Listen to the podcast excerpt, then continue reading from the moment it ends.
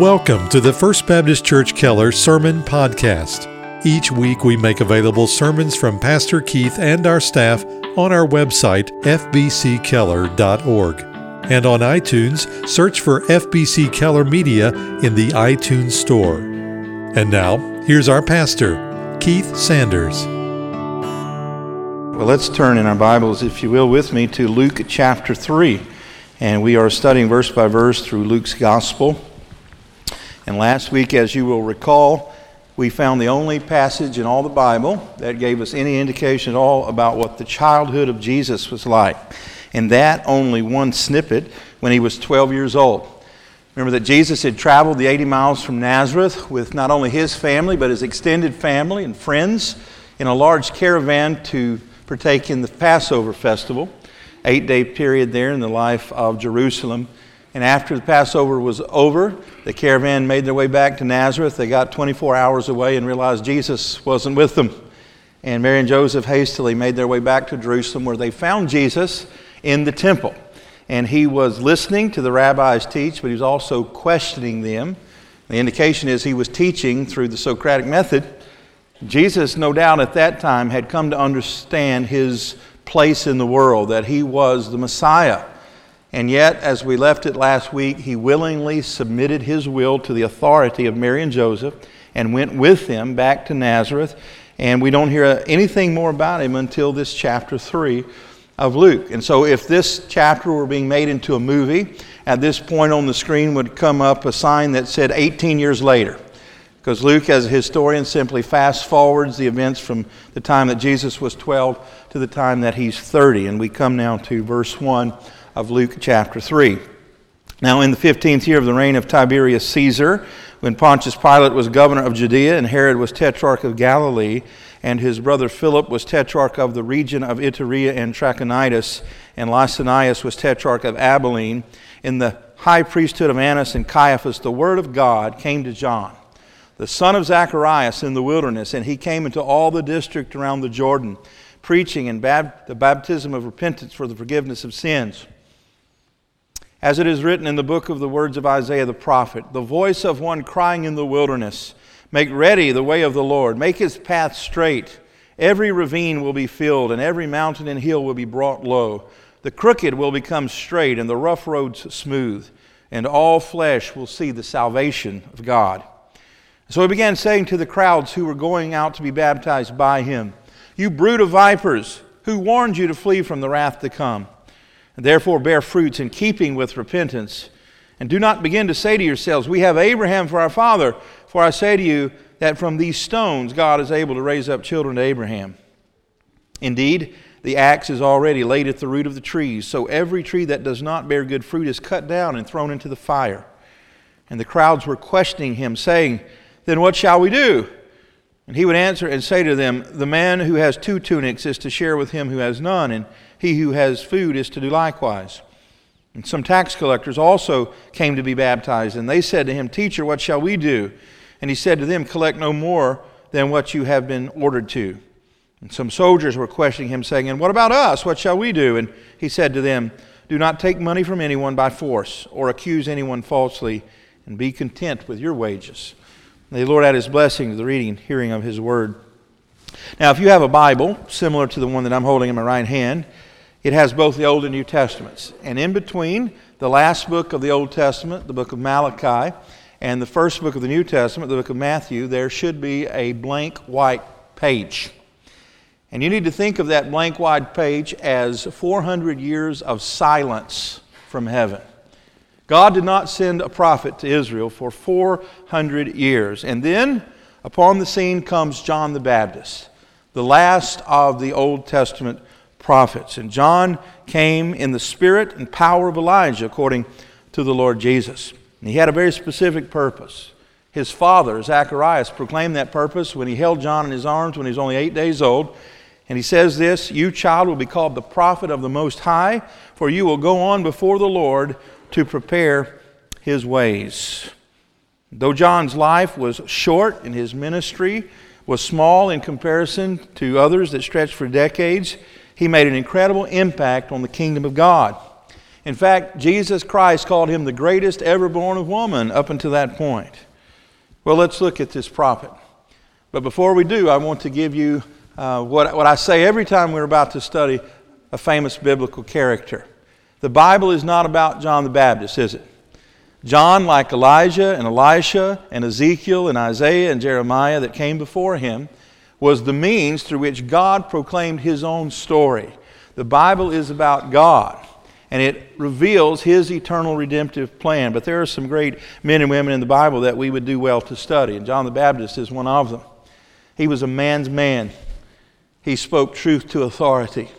He was uh, not too concerned with fashion nor nutrition. He lived out in the wilderness. The scripture says that uh, his garment was rough and that he lived off the land, but he spoke the truth every time he had the opportunity. He preached one message every time he preached, and that was repentance.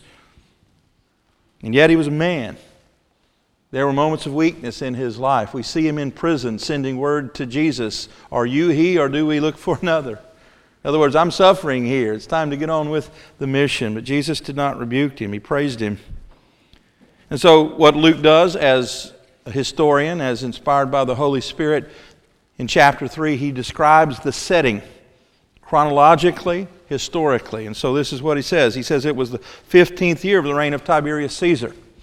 So, Luke is writing into a setting in which the Roman Empire had spread its tentacles all over the known world. When Jesus was born, remember the emperor was a man by the name of Caesar Augustus. And by this point, years later, a new emperor has come onto the scene, Tiberius. And we're told that Tiberius began his reign in 11 AD. And so this is 15 years into that. And so 15 plus 11 is 26.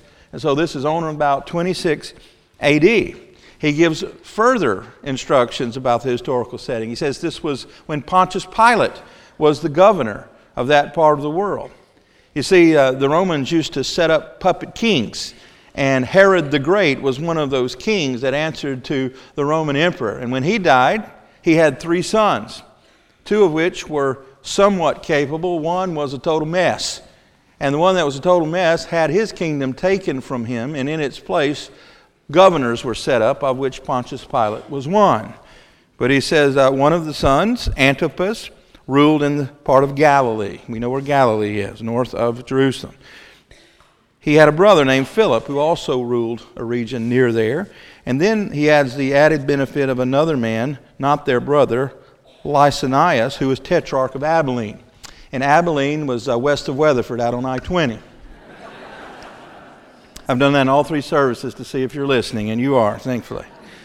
But then he talks about the Jewish leaders. John was Jewish and he was preaching in a Jewish setting. He says that uh, this was the time when Annas and Caiaphas were serving as high priests. Now, you probably know that there was only one high priest at a time, and he was appointed for life, sort of like the Supreme Court. But the Romans had changed that, and they would pull down and raise up high priests from time to time. And so uh, Caiaphas, who had been elected high priest, was removed from office, and his son in law at this time, Caiaphas, was serving. But everyone knew, the Jewish people knew, that Caiaphas was really the authority. And so, oftentimes, where one is mentioned, the other is also mentioned as high priest. Now, both John and Jesus spent their youths in relative anonymity. We've already said that Jesus lived way up in Nazareth, 80 miles from Jerusalem. And 80 miles today doesn't seem like much read an article just last week about super commuters, some of whom travel back and forth one way over 100 miles every day to work. Uh, but that wasn't in those days. Those days the roads were rough. People traveled primarily by foot, and so if you were 80 miles away from the center of activity, uh, you were in the backwater, and Jesus was. And so he could grow up really removed from society. But John, even more so, because the Gospel of John, chapter 1, verse 80, tells us that he lived in the wilderness out in the desert, apparently in solitude. You know that Zacharias and Elizabeth were older when he was born, so likely they died when he was very young. And, and so here he is living out in the wilderness. And the scripture says in verse 2 that the word of God came to John out in the wilderness. I don't take from that that he found a scroll rolled up uh, in a cave somewhere. I take it that God's calling came to John, just as it had to many of the Old Testament prophets when they were doing their everyday life, and the Word of God would come to them and tell them to, to go and to preach. As we saw Amos, who was a tender of figs, right, and a shepherd, and God called him out to go into the northern kingdom and preach a message of, of judgment. We see Elijah, who we know nothing about. All of a sudden, this Tishbite emerges on the scene and is speaking to, to, to King Ahab with authority. And Jesus said that John the Baptist came in the spirit and power of Elijah. He came in that same attitude of speaking power to authority. He came as this solitary figure upon the scene as the Word of God came to him. And he had a very specific purpose. Verse 3 says, He came into all the districts around the Jordan, that is the Jordan River, preaching a baptism of repentance for the forgiveness of sins. He was primarily a preacher.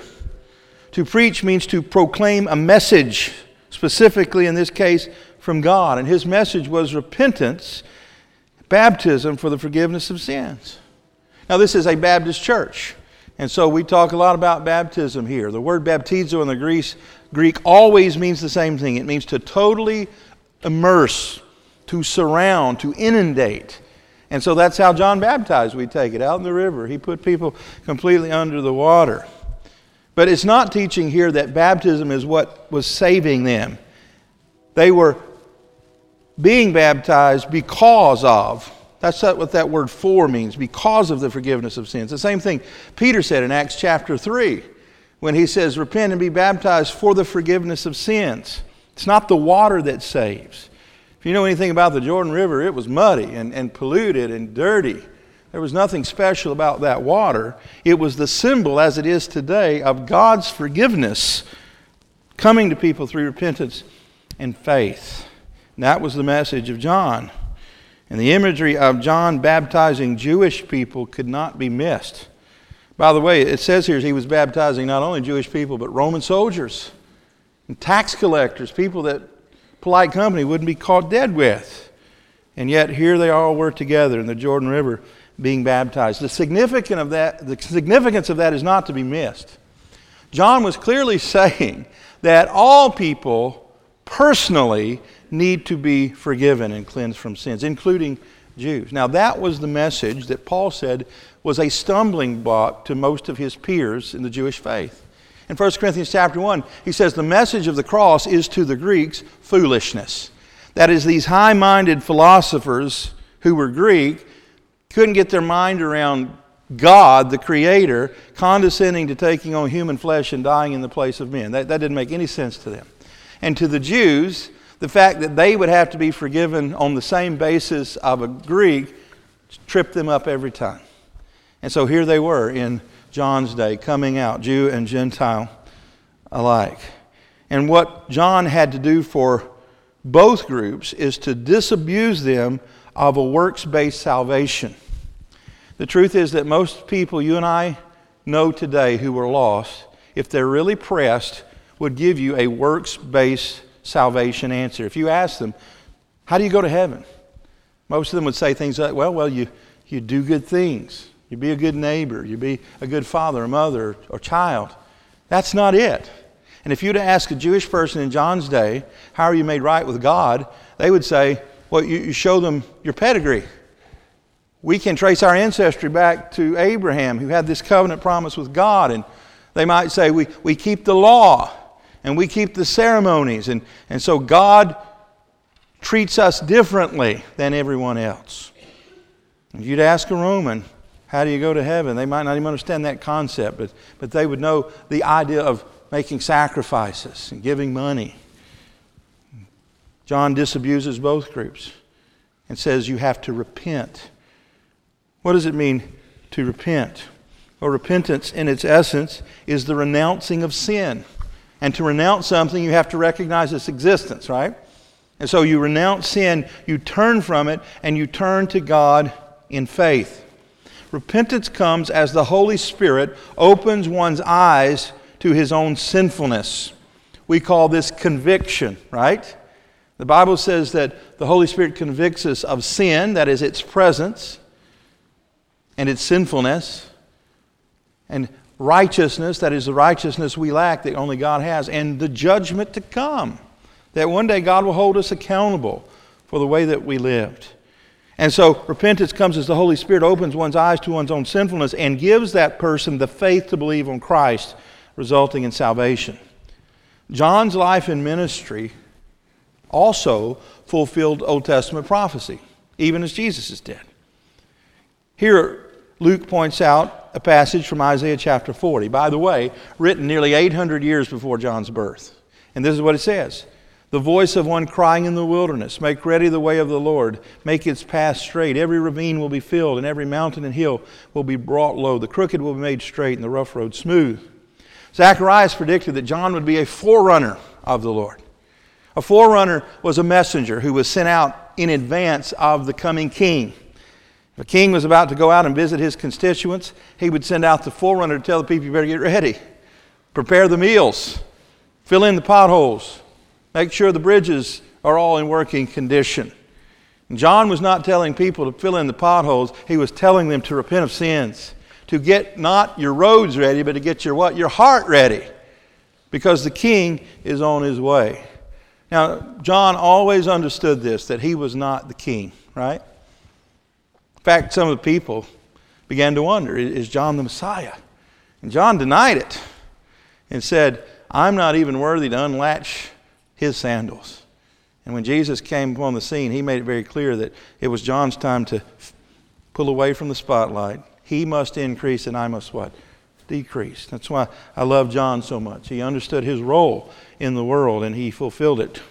The forerunner, the voice crying in the wilderness. John did that literally, didn't he? And I think one of the reasons that John preached and baptized in the wilderness is because Jerusalem was the epicenter of everything he wanted to disabuse them of. Jerusalem is where the Pharisees taught works righteousness. Jerusalem was the place of the sacrifices. Jerusalem was the place where they were taught, as children of Abraham, you don't have anything to worry about. And so he goes out in the wilderness and he calls people out there because he had something new to teach them. And what he had to teach them is found in verse 6 and all flesh will see the salvation of God. The salvation of God is a person, it's the Lord Jesus. And he was getting them ready for the coming Savior. Now let's get very specific in verse 7 the, prophet's proclamation. He said, So he began saying to the crowds who were going out to be baptized by him, You brood of vipers. That means a nest of snakes. Who warned you to flee from the wrath to come? Now, when I started seminary years ago, one of the first classes I took was Preaching 101. And they teach you how to preach and are supposed to. And uh, I remember the first textbook I read in that class, chapter 1, by a very famous person most of you heard of. He said that the key to preaching is that when you go before a new audience, you got to win them over. And so he suggested telling a funny anecdote when you're preaching. To kind of, you know, people kind of tense when there's a new preacher, so if you tell something funny, people lower their defenses and you're more likely to connect with them. John apparently did not take that class, okay? because first rattle out of the box, you brood of vipers, you bunch of rattlesnakes. Now, the Gospel of John tells us he was speaking specifically to the scribes and Pharisees. And they had sent some spies out, apparently, to try to trip him up the same way they did with Jesus. And he, he recognized what they were doing. And the, the image there is of, of a, a, brush fire. If you've ever been out in West Texas at the rattlesnake roundup, sometimes they'll set a fire and the snakes will come scurrying out, right? Well, that's what's happened. The fire that's been set is John's preaching of the wrath of God, and the snakes are starting to slither away from it, and he calls them on that. He says, Who warned you to flee from the wrath to come? Do you find that John only preaches repentance, he preaches judgment? And I will tell you this it seems that preaching on hell was as unpopular in John's day as it is in ours, as it was in the days of the Old Testament prophets. Yet Paul told the young pastor Timothy to preach the word in season and out of season, right? When it's convenient and when it's not. When people believe it and when they don't. When they want to hear it and when they stop their ears. Just because a message is unpopular is no reason to believe that it's not true. John says God's wrath is coming. In fact, he, he seems to be indicating that it's right at the door. Remember what Amos said in his first chapter when he was talking about the day of the Lord? He said, The, ri- the lion is roaring, right? and the roar of a lion would strike fear in anyone who heard it. Well, John uses a different imagery. Imagery. He says the axe is already laid to the root. The image there is of a, a woodsman. He's got a sharp axe and spits on his hands, rubs them together, and grabs the handle, and he's measuring that tree to see where he'll strike the first blow. And the woodsman in this account is God Himself, and He's about to let the axe of His judgment fall. And He says, You better do something because He said, Every tree that does not bear fruit is chopped down and cast where? In the fire. I think that's an image of hell. You saw, a Pastor, don't preach on hell. Jesus did. Jesus said much more about hell than he ever did about heaven. He taught it as real and not a metaphor. And I believe John the Baptist taught it that way, and he was warning people to avoid the fires of hell. And not everyone appreciated it. Not everyone likes to be told they're a sinner. Herod didn't like it, did he? And it ultimately cost him his head. If you preach on hell today, people will think you a fanatic or a fool, and no doubt many in John's day thought the same thing. And please don't believe because we're 2,000 years historically ahead of the action of this chapter 3 that people are any different today than they were then. You see, in John's day, there were about four groups of religious folk. There were the Pharisees that Jesus had so many interactions with. The Pharisees were actually theological conservatives like most of us. They believed the Bible was true. In fact, they thought they had a monopoly on it, though, and they were the ones who interpreted it, and, and they began to add to it and add to the laws extra burdens, and Jesus comes on the scene and rebukes them for that. And says, You continue to add these burdens that you yourself are not willing to follow. And so that's why Jesus said, Come unto me, all you who are weary and heavy laden, and I'll give you what? Rest because my yoke is easy and my burden is light. And the people loved to hear that because they were worn out trying to please the Pharisees. The Pharisees had sucked all the joy right out of serving the Lord. And Jesus rebuked them for that. Now, now there were some other religious folk called the Sadducees. They were the religious liberals. They didn't believe the Bible was true. In fact, they didn't believe in heaven or hell or angels. They were interested in what they could get out of it financially, primarily. Many of them had snuggled up close to the Roman authorities and made deals and contracts and were enriching themselves through this partnership. Then you had a third group, the Zealots. These were the religious fanatics. They were terrorists, really. Many of them carried around weapons, swords, and knives in their sleeves, and anytime they had a target of opportunity, like a Roman soldier, they would sneak up behind him and stab him. Does it surprise you know that Jesus had one of those guys in his inner circle? Simon Zelotes was a zealot. He came from this party of terrorists. And then you had the Essenes who lived out in the wilderness. And a lot of people think John must have had some interaction with them, though the Bible doesn't tell us that. They were the, they were the folks that, that said, we're going to disassociate ourselves with all these groups and we're going to live as monks out in the wilderness, contemplate the scriptures. Now you fast forward to today. Don't we have those groups today? Don't we have people that, that believe the Bible and yet don't live it? Don't we have people who deny the truth of the Bible and yet use it for their own enrichment? Don't we have people who are religious terrorists who use religion as a covering for their own sin? And don't we have people that says, I'm scrapping it all and moving to Montana? Yeah, we have all those groups. And so humanity has not changed very much in 2,000 years. And so John is speaking a message of repentance into an atmosphere that's much like our own. And the point of my saying that is that's the same message we must preach, right? People have not changed and the message has not changed. We preach a message of repentance and faith. And by the way, any preacher who claims to have preached the gospel but leaves out repentance has not preached the gospel. I, I think sometimes in our haste to see people come forward and, and be saved, we, we tell them the good news without telling them the bad news, right? That they're a sinner and they must turn from their sin. And, and so people come and they say, I'll sign up for some of this Jesus. And then we tell them later, well, you can't live like that. Nobody told me that. We must tell them that. If, if we don't tell them that, we haven't told them the true gospel. Because here's what the Bible teaches true repentance always, always, always results in a changed life.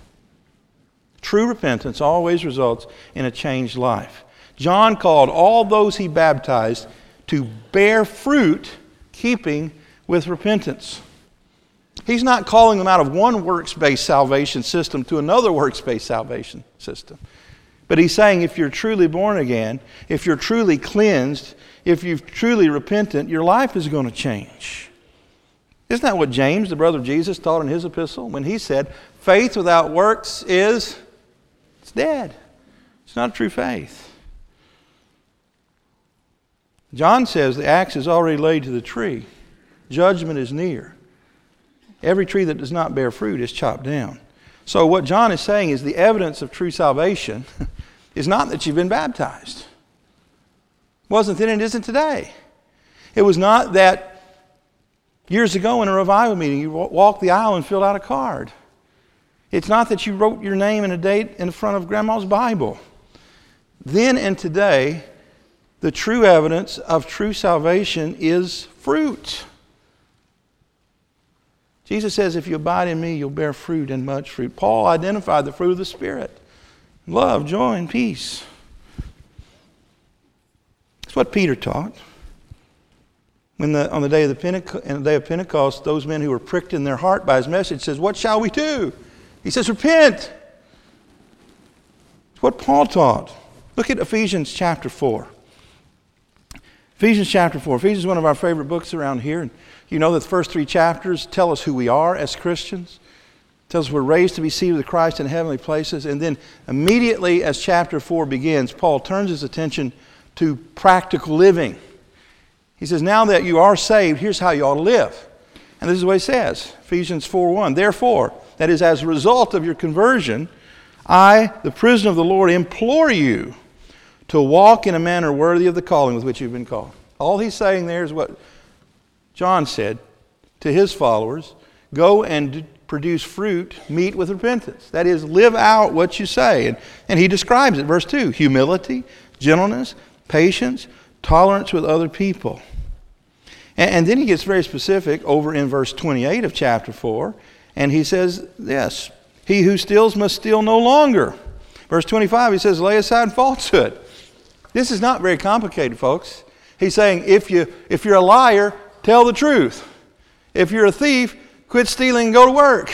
That's, it. that's repentance, right? It's turning from one direction and going the other. If you're cheating on your wife, stop it and be faithful.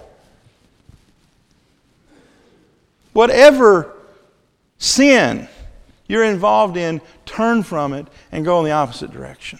Begin to live for Christ and, and bear fruit for His glory. Back in John chapter 3, there were three groups of people that come to him, and they specifically want to know, what about us? And so the first group's kind of just the crowd. They said, What shall we do? And he says, If a man has two tunics, share with one who has none. If you have food, do the same. That's for all of us. And I think fundamentally, he's saying, shift your attention from the material to the spiritual. I told you before, one of the first things we try to teach our four children in our home is to love people and use things. But man, in his unredeemed nature, does the opposite, right? He uses people and loves things. We are to use things and love people once we're converted. That's all Paul. Uh, that's all John is saying. If you have more than you need, share with your brother. And so then the tax collectors come. Now the tax collectors were a, special kind of sinner. They were Jewish people who had used their position to turn on their own Jewish brothers for, for greed. They would contract with the Roman government to collect taxes. And the contract would say, well, you are required to collect X amount of taxes in this district. And anything above that, they put in their own pocket. So they were incentivized to be crooked. And they were. And so a tax collector became synonymous with a crook, a cheat. And the tax collector said, What shall we do? And he says, Only collect as much as you're required. In other words, don't cheat people financially. The soldiers come along. And they say, What should we do? And he says, Don't take money from anyone by force. The implication is that's what they were doing, right? They were shaking down businesses. Don't accuse anyone falsely. They were using their authority to abuse it. Be content with your wages. That is, don't cause trouble for your supervisors. That is, whatever sin you're involved with, stop it. Go in the opposite direction. Show that you are indeed repentant. The message hasn't changed today. If you're a police officer, be an honest one. If you're an IRS worker, be an honest one. If you're a school teacher, be a hardworking one. If you're a pastor, be a faithful one, right? This is what he's saying. Have the right attitude towards your place in the world. The only way to have that right attitude is have your heart changed. He's not asking them to tie their shoes a little tighter and pull themselves up by their bootstraps. He's saying you can't do that by yourself. The only way you can do it is if your heart has been changed. The evidence that your heart has been changed is that you produce fruit in your life. Now let's get real specific. What about you? Is there any fruit in your life? Any evidence to prove that you're a Christian? Had a dear lady in her 80s come to me about a month ago, maybe two months now. She says, Pastor, I've confessed all my life that Jesus lived, that he died, and he rose again. I've known that intellectually, but I've never received him as Lord. I, I can't think of one ounce of fruit in my life. And right in my office, she prayed to receive Christ and was saved and baptized in this church in her 80s because she recognized the evidence of true salvation was not intellectual assent to historic facts. The evidence of true salvation is a changed heart, which leads to a changed life. What about you? You say, Pastor, I've been coming to church all my life. So had those Jewish people. You say, Pastor, my, my, my dad was a deacon in this church.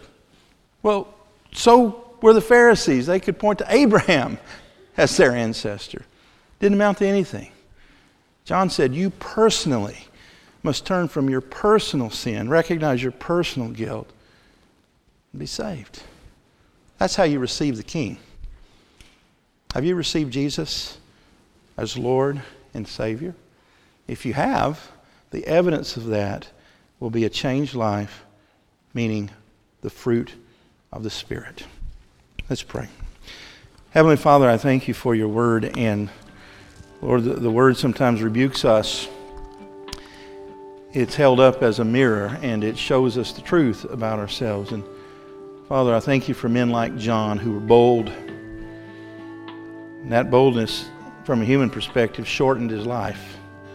And yet, Lord, he knew this is what you'd called him to do because your word came to him there in the wilderness. He was a man of conviction. Lord, I pray you to increase his tribe in this country from pulpits all across this nation. Lord, I pray the message of repentance and faith would be clear. And Father, I pray if there's even one person in this room today who has never bowed their knee to the Lordship of Jesus, who's never understood their personal need of a Savior, that your Spirit today, through this proclaimed message, would convict hearts of sin and righteousness and the judgment to come. Father, would you grant them repentance and the faith to believe that they would be saved? Father, I thank you for many of my brothers and sisters here who do show forth the fruits of repentance. And, and Father, may we always desire to, to bear fruit and much fruit. Father, we would pray that uh, you'd send revival and awakening to this community. May it begin right here in this church and in my own heart. Pray you do it for your own namesake. Through Jesus we pray. Amen. Thank you again for listening to our broadcast.